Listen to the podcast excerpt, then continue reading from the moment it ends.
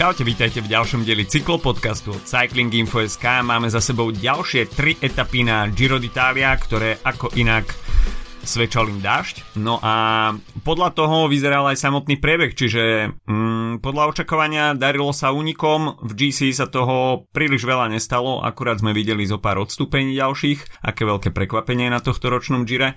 No a nás čakajú víkendové tri etapy, kde by sa konečne mohlo rozhýbať aj celkové poradie. O tom všetkom dnes od mikrofónu vás zdraví Adama Filip. Čauko. No a poďme sa pozrieť teda pekne po poriadku, čo sa nám to dialo. V etape číslo 10 po prvom rest day sme očakávali, že jazdci v GC sa asi nebudú príliš uh, hnať do nejakej zbytočnej aktivity. Navyše, keď sme videli, uh, aké počasie bude panovať uh, v tých úvodných kilometroch 10. etapy. Veľký záujem tam bol o únik, čo samozrejme nebolo žiadnym prekvapením, keďže asi nikto nechcel ostať e, len tak nečinný v pelotóne, pretože to počasie bolo naozaj pod psa a asi každý, kto mal aspoň trošku ambíciu spraviť v tejto etape niečo, sa chcel zahrať už od úvodných kilometrov.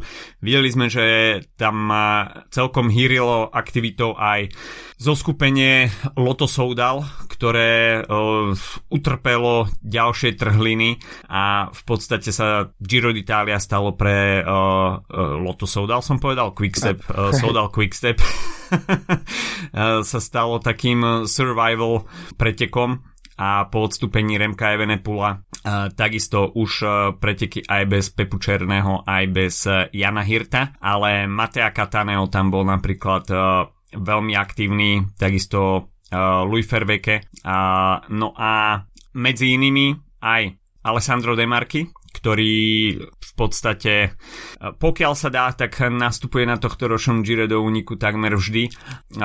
Magnus Kort, ktorému sa tam podarilo naskočiť e, v podstate až e, tak pomerne dosť neskoro, ale tých jeho snách o únik bolo v tejto etape viacej.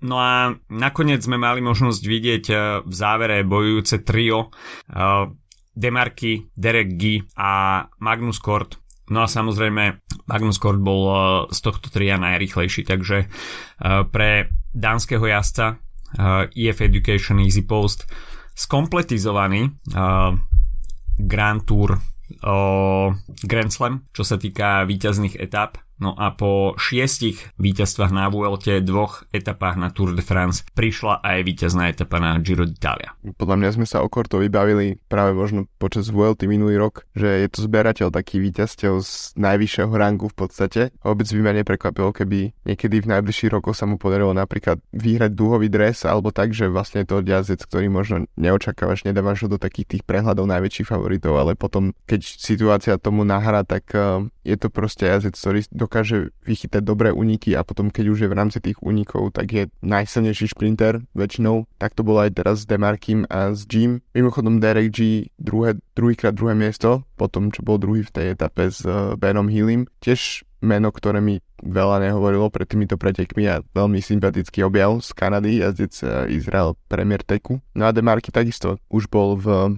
v, tej, v tom nešťastnom úniku s Simonom Clarkom, ktorý bol chytený na celovej páske v podstate. Takže sú to, sú to jazdci, ktorí skúšajú stále, keď, keď sa to dá, no ale myslím si, že keď, keď si v záverečnej selekcii s Magnusom Kortom, tak myslím, že každý si musí začať rozmýšľať, čo s tými pretekmi spravím, lebo to nemôžem nechať jednoducho na pásku. A ani Giovi, ani Demarkim sa to nepodarilo a Kort teda skompletizoval ako druhý dan počas tohto ročného Gira skompletizoval spomínaný Grand Slam. Mimochodom Magnus Kort si teda mohol opäť zopakovať helikoptéru a až neviete, čo je helikoptéra, tak zamierte možno aj na náš Discord, ktorý týmto spôsobom môžeme odpromovať, kde diskutujeme o pretekoch a šerujeme tam zaujímavé memečka, tak tam možno nájdete odpoveď čo je helikoptéra v prípade Magnusa Korta Nielsena. Nie je to ten typ helikoptéry, ako využíva Remco Evenepoel.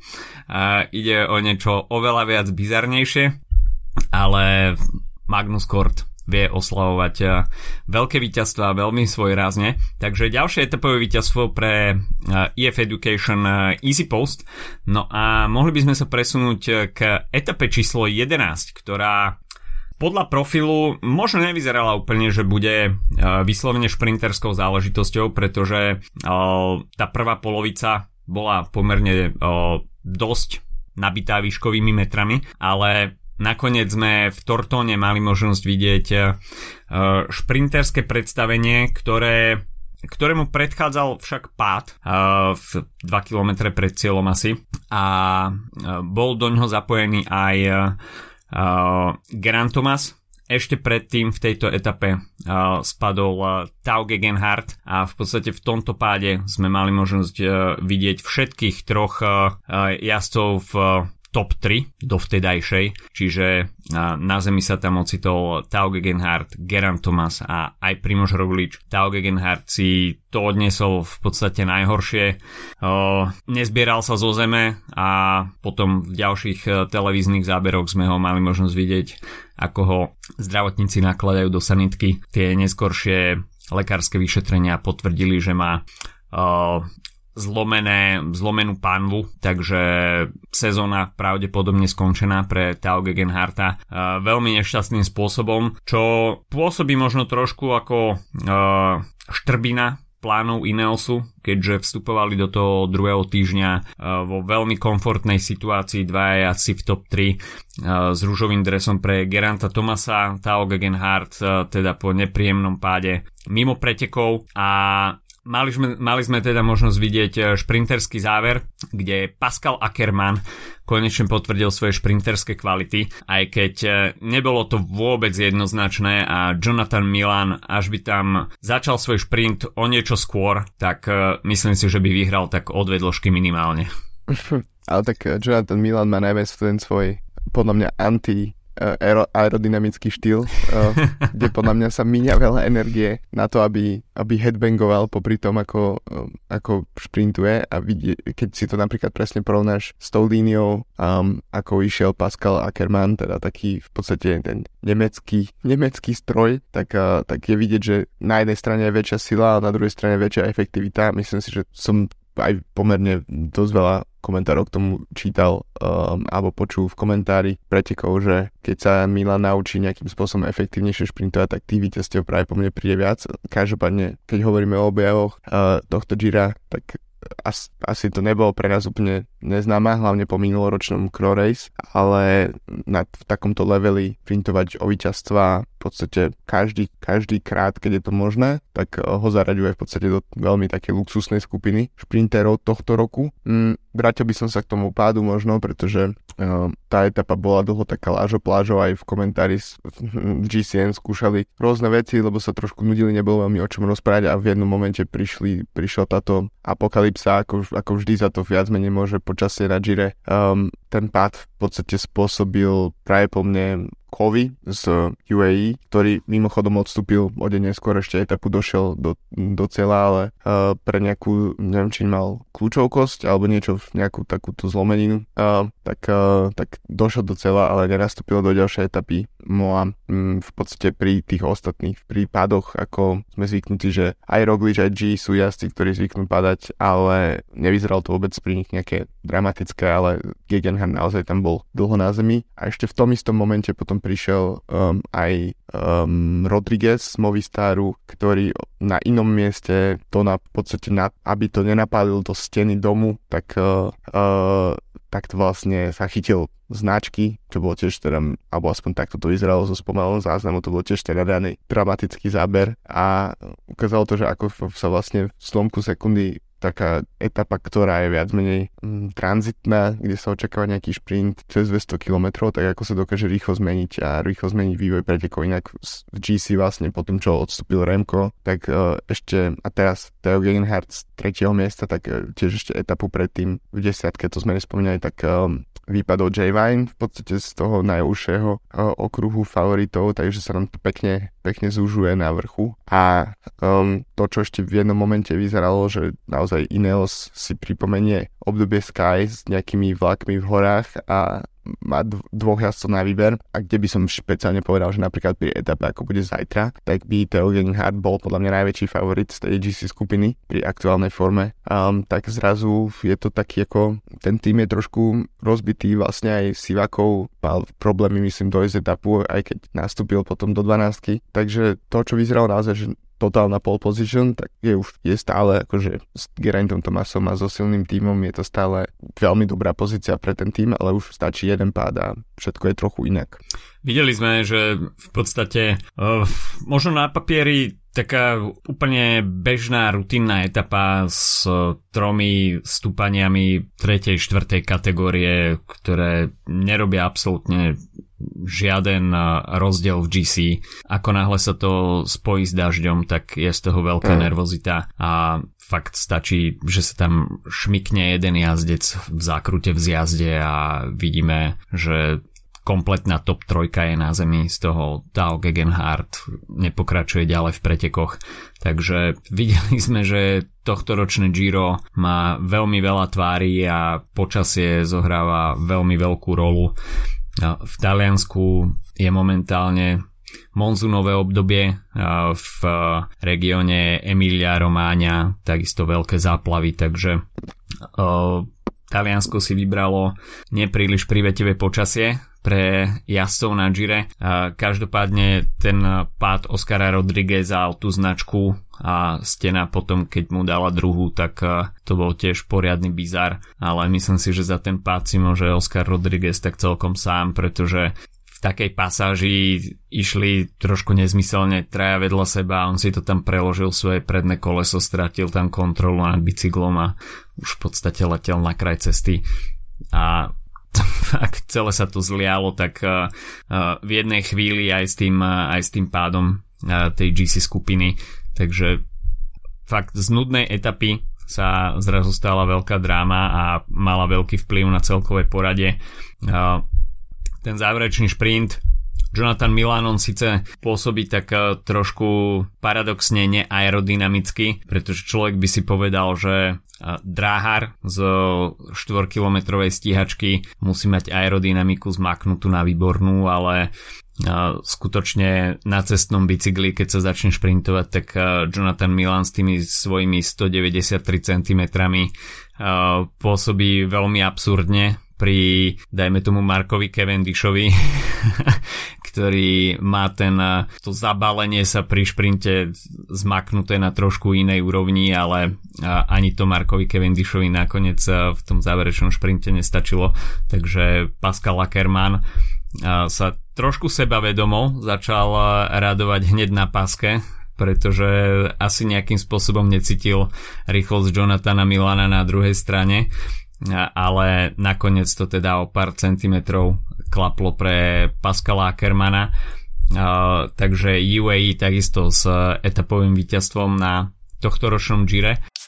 No a skôr než sa dostaneme k etape číslo 12, tak v tomto podcaste už nejaký čas robíme tzv. coffee breaks, keďže káva a cyklistika idú spolu ruka v ruke, ale vieš čo funguje spolu rovnako dobre? Bublinky nealko a niečo sladké po výkone na dvoch kolesách. Áno, preto s našim novým partnerom Zlatý Bažan Radler 00 spúšťame v najbližších týždňoch ocenenie pre jazdca, ktorý si Radler 00 po pretekoch od Bažanta zaslúžil najviac, pre, teda pre najlepšieho domestika, a pre borca alebo borkyňu, ktorí spravili najviac pre tímových kolegov a zaslúžia si politer z Urbanova po jazdených kilometroch e, pre svojich kolegov. Tak koho vidíš ty tento týždeň ako domestika týždňa? Ja by som udelil e, túto cennú uh, cenu niekomu z Timu Ineos, pretože v zlom počasí, ako panuje na tohto ročnom Gire, ako sa hovorí v núdzi poznáš priateľa. Takže uh, tým, že Ineos momentálne má v pelotone najviac domestikovských povinností, respektíve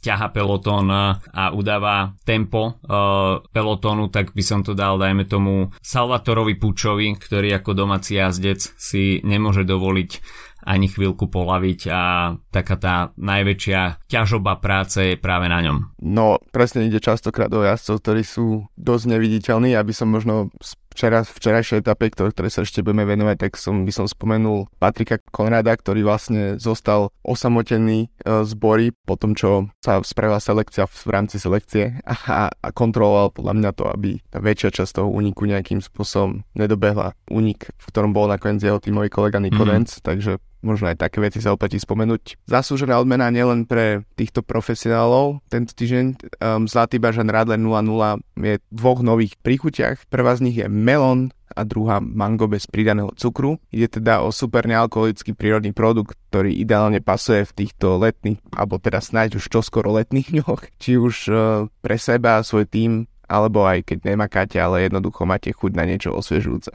No a exotické mango a svieži melón sú nielen bez pridaného cukru, ale aj bez alkoholu konzervantov a umelých farbív. Samozrejme bezgluténové, ideálne pre tých, čo chcú zdravo žiť a ktorí si strážia každý gram navyše na bicykli, čo poctiví gramári určite poznajú. Presne tak a hlavne by to mali poznať poctiví jazdci, ktorí nechcú ísť nejakými promile domov s krčmi na bicykli. Uh, takže ďakujeme našemu novému partnerovi Zlatý Bažan Radler 00 za podporu a budeme sa počuť s nimi aj pri ďalších oceneniach pre najlepších domestikov. Možno už v najbližších etapách budeme mať aj viac viditeľných kandidátov. OK, poďme sa pozrieť eh, na etapu číslo 12, kde sme mali možnosť vidieť eh, opäť úspešný únik. No a v tejto etape eh, sa dopredu pustila veľmi početná skupina ľudí, až 30 a veľmi to zobrali za svoje jazdci týmu Trek Segafredo, ktorí mali vpredu až štvoricu jazdcov. Medzi nimi vyčneval Tom Squinch, ktorý sa nakoniec dostal do toho Eh, štvorčlenného výberu Fuga de Fuga, čiže únik z úniku.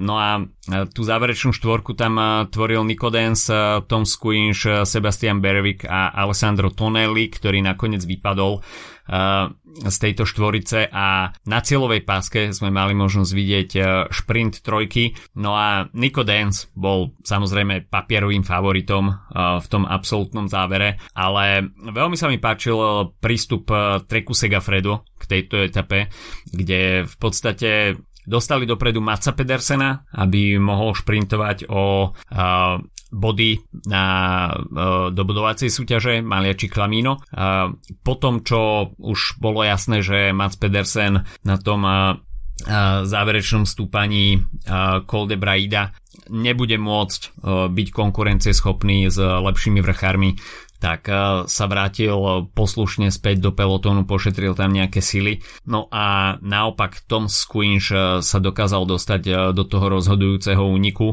Na jeho smolu bol tam aj Nico Dance, ktorý je lepším šprintérom, ale Tom Squinch robil tieto preteky dosť ťažkými a mal záujem striasť sa Nika Dansa, ale v konečnom dôsledku Nico Dance aj po etape povedal, že trpel ako kôň a ale o to viac e, si tú etapu nakoniec cení. No a treba spomenúť, že Nico Denz je predsa jazdec, ktorý e, pre ktorého je to druhé víťazstvo v rámci Grand Tours, keďže v roku 2020 si v Žiline vyšprintoval um, triumf uh, v etape číslo, nie, pardon, v Banskej Bystrici, pred, vyšprintoval triumf pred uh, Janikom Steinlem ešte vtedy v drese Sunwebu, takže myslím si, že po preteku si Nico Dance môže povedať, že tak to víťazstvo z Gira je približne tak na úrovni toho, čo dos- dosiahol na okolo Slovenska v tom covidovom ročníku. Ale tak uh, Tom Squinch, tiež jeden z tých jazdov, ako sme sa bavili, rovnako ako G, ako Demarky, um, naozaj sa snaží dostať do tých únikov čo najviac.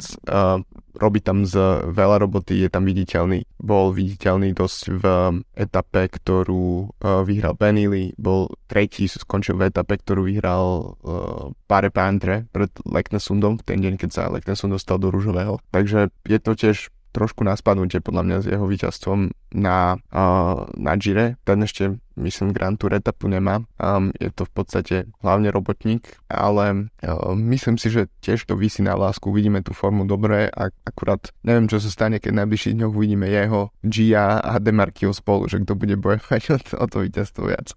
Uh, takisto uh, v tejto etape sme videli dážď, ale nebolo ho až toľko. Uh, každopádne tá záverečná štvorica sa vyprofilovala aj vďaka tomu, že vzadu bola dosť demotivácia pracovať, čo samozrejme bolo spôsobené aj tým, že viaceré týmy tam mali niekoľko početné zastúpenie. Videli sme tam Green Project Bardiani so svojimi skvelými dresmi. Takisto Trek nemal už absolútne motiváciu pracovať a kým sa nejakým spôsobom dala dokopy Astana, ktorá pochopila, že OK, až chcú niečo dosiahnuť v tejto etape, tak uh, budú preto musieť spraviť niečo viacej. Tak uh, tá práca o skupiny vzadu nebola vôbec konzistentná. Jazdci sa tam na seba uh, často iba pozerali. Stefano Oldani, tak uh, ten už bol miestami úplne z toho na nervy, takže tam sa prejavil ten jeho talianský temperament a gestikuloval tam zľava doprava a snažil sa trošku prebudiť E, tú spiacu skupinu, ale v podstate e, štvorica vpredu si pomerne dosť rýchlo vypracovala niekoľko minútový náskok, no a e, v záverečných dvoch kilometroch mali ten luxus, že mohli v podstate až tak obrazne dráharsky zastaviť a obzerať sa po sebe a nejakým spôsobom púšťať jedného pred druhého, aby si vypracovali čo najlepšiu pozíciu do toho záverečného šprintu, ale tam Nico Dance už absolútne dominoval a priniesol etapové víťazstvo pre Boru, Hans, Boru Hansgrohe, pre, kde bolo takisto pomerne dosť uh, zaujímavé sledovať uh, tým, že sa Patrik Konrád uh, dostal do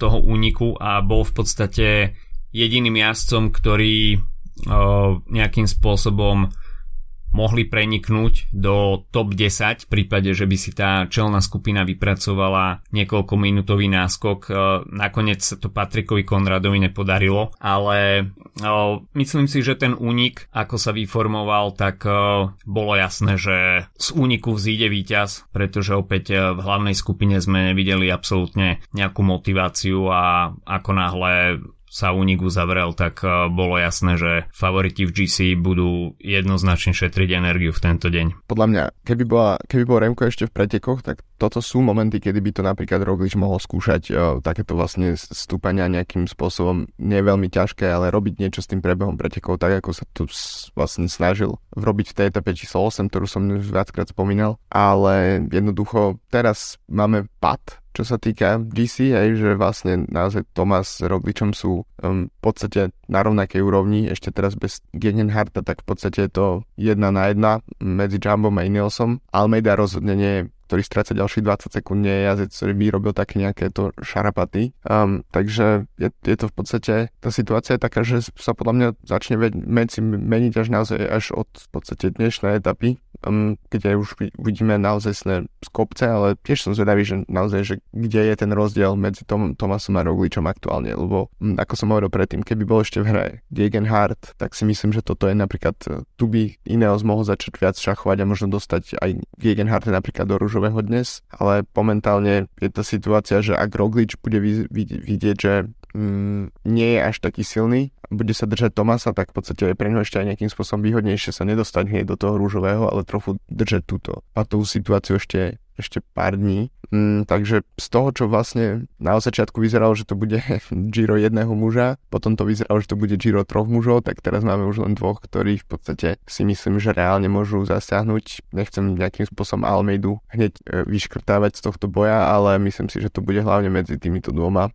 a som dúfam, že dojde k tým nejakým atakom čo najskôr. No a skôr než sa dostaneme ešte k preview nasledujúcich troch etap, tak si spravíme krátky coffee break s partnerom nášho podcastu Slovenskou pražiarňou Kofeín. Ako som už spomínal v ostatnom podcaste, tak uh, uh, nasledujúci piatok sobota, nedela, čiže dnes, zajtra a pozajtra patria Bratislave kávovému festivalu Two Champs Coffee, kde budú aj majstrovstva Slovenska v príprave Aeropresom. No a samozrejme to bude veľká prehliadka slovenských pražiarní a takisto svoj stánok na festivale bude mať kofeín, kde bude prezentovať a kde budete mať možnosť ochutnať ich specialty coffee v svetlom prážení pripravené alternatívnymi metódami. No a keď sme hovorili pred pár dňami o Papui Novej Gvineji, ktorá ešte nemala svoju etiketu, tak táto káva už čakala v podstate iba na dizajn svojho obalu a nám bola zaslaná ešte pod rúškom tajomstva.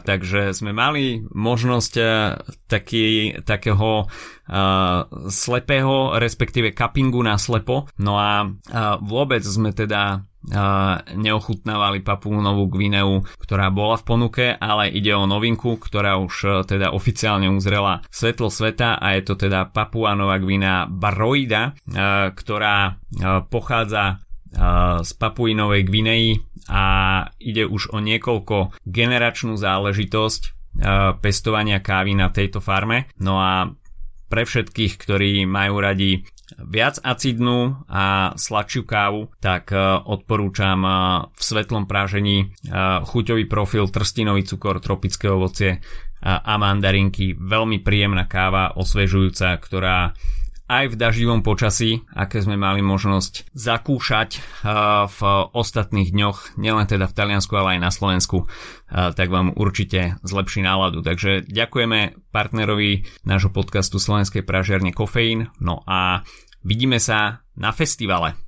No a festival, minimálne horský, budú jazdci zažívať aj na Gire v nasledujúcich troch dňoch. Už v etape číslo 13, ktorá bola mierne upravená, pretože na Col du Grand Bernard je stále sneh, ale Švajčiari si môžu dovoliť to, že stavajú tunele aj v takejto nadmorskej výške, čím sa dá pomerne jednoducho uh, upraviť profil pretekov, respektíve trasa pretekov. No a na uh, Grand Bernard sa pôjde, ale uh, serpentíny na vrchole stúpania nahradí prejazd tunelom, čím sa z 5100 výškových metrov okreše ten výškový profil na 4600 výškových metrov, čo sa môže stať, môže zdať na prvý pohľad, že o aký veľký zásah do pretekov, ale nemyslím si, že by to malo nejaký výraznejší vplyv, navyše keď si zoberieme, že aké nepríjemnosti už museli jazdci na tohto ročnom Gire zažiť tak uh, nechcem si predstaviť, že by ešte v nejakých uh, snežných tuneloch ako Steven Kruiswijk no. uh, búrali na, na krajnici a končili by preteky po uh, zásahu do snehového koridoru, tak uh, to si myslím, že už asi nepotrebujeme vidieť. Uh, každopádne uh, Grand Bernard uh, nebude čima kopy, uh, tým skrátením tohto stúpania na e, tohto ročnom Gire, ale e, v itinerári dnešného dňa e, ostáva stúpanie na Croix de Quer, no a samozrejme finišovať sa bude v Crans-Montáne, takže tri veľmi náročné stúpania na programe dnešného dňa, tri horské prémie prvej kategórie. No a v etape číslo 14, tak tam pravdepodobne uvidíme šprinterskú koncovku, eh, hoci na začiatku sa ešte budeme pohybovať na švajčiarskom území, no a Švajčiarsko bez kopcov, tak eh, to by asi nebolo úplne ono. Takže Simplon Pass bude v prvej polovici priebehu etapy čo samozrejme sa prejaví aj trošku na nastúpaných metroch, ale jazdých absolvujú iba 1600, no a v podstate až do záveru v Casano Maniago už e, asi budú absolvovať iba dve šprinterské prémie a v etape číslo 15 uvidíme takú malú Lombardiu, e, zvlnený profil e, stúpania druhej kategórie 3600 výškových metrov, no a pred druhým rest day si myslím, že finish v Bergame by mohol konečne zažiť aj nejakú akciu GC. Tak uh, ideme typovať? Poďme typovať. Môžeme? Tak uh, Kranz Montana, teda finish etapy číslo 13, uh, Einer Augusto Rubio z Movistaru.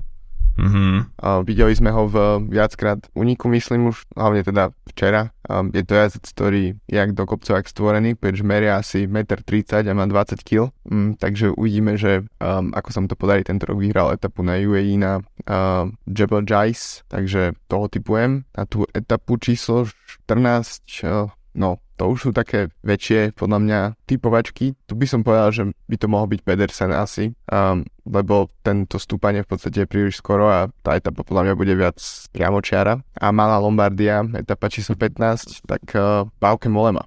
OK. Uh, 13. Leonard Kemna. Uh, etapa uh. číslo 14. Michael Matthews. Uh, no a 15. Tak uh, tam si myslím, že by to opäť mohol byť niekto z IF a dajme tomu Jefferson Sepeda. Cepeda je v mojom Velo Games týme, takže prosím. Takže môže byť, hej. Môže, ja si schvá- schválujem ti túto voľbu. Mimochodom, uh, Velo Games tento rok si myslím, že niektorí tam už nemusia mať ani žiadneho jazdca potom uh, po tých všetkých odstúpeniach, takže uh, odstúpenia z pretekov, tak to je na záver si môžeme spraviť nejakú štatistiku, že, že hej, kto... Že kto mal koľko dropoutov, hej. Kto mal koľko dropoutov a v, ak, v akom zložení vôbec tými Giro dokončili. Každopádne do záveru Gira nám ostáva ešte dosť veľa času, no a tá hlavná akcia prichádza práve teraz. Samozrejme, etapy číslo 13, 14, 15 budú celkom peknou pozvánkou na ten záverečný týždeň, ktorý bude skutočne brutálny. Takže malá ochutnávka toho, čo možno uvidíme v treťom týždni. Užívajte si Giro a počujeme sa počas druhého rest day. Majte sa zatiaľ pekne. Čau, čau. Čauko.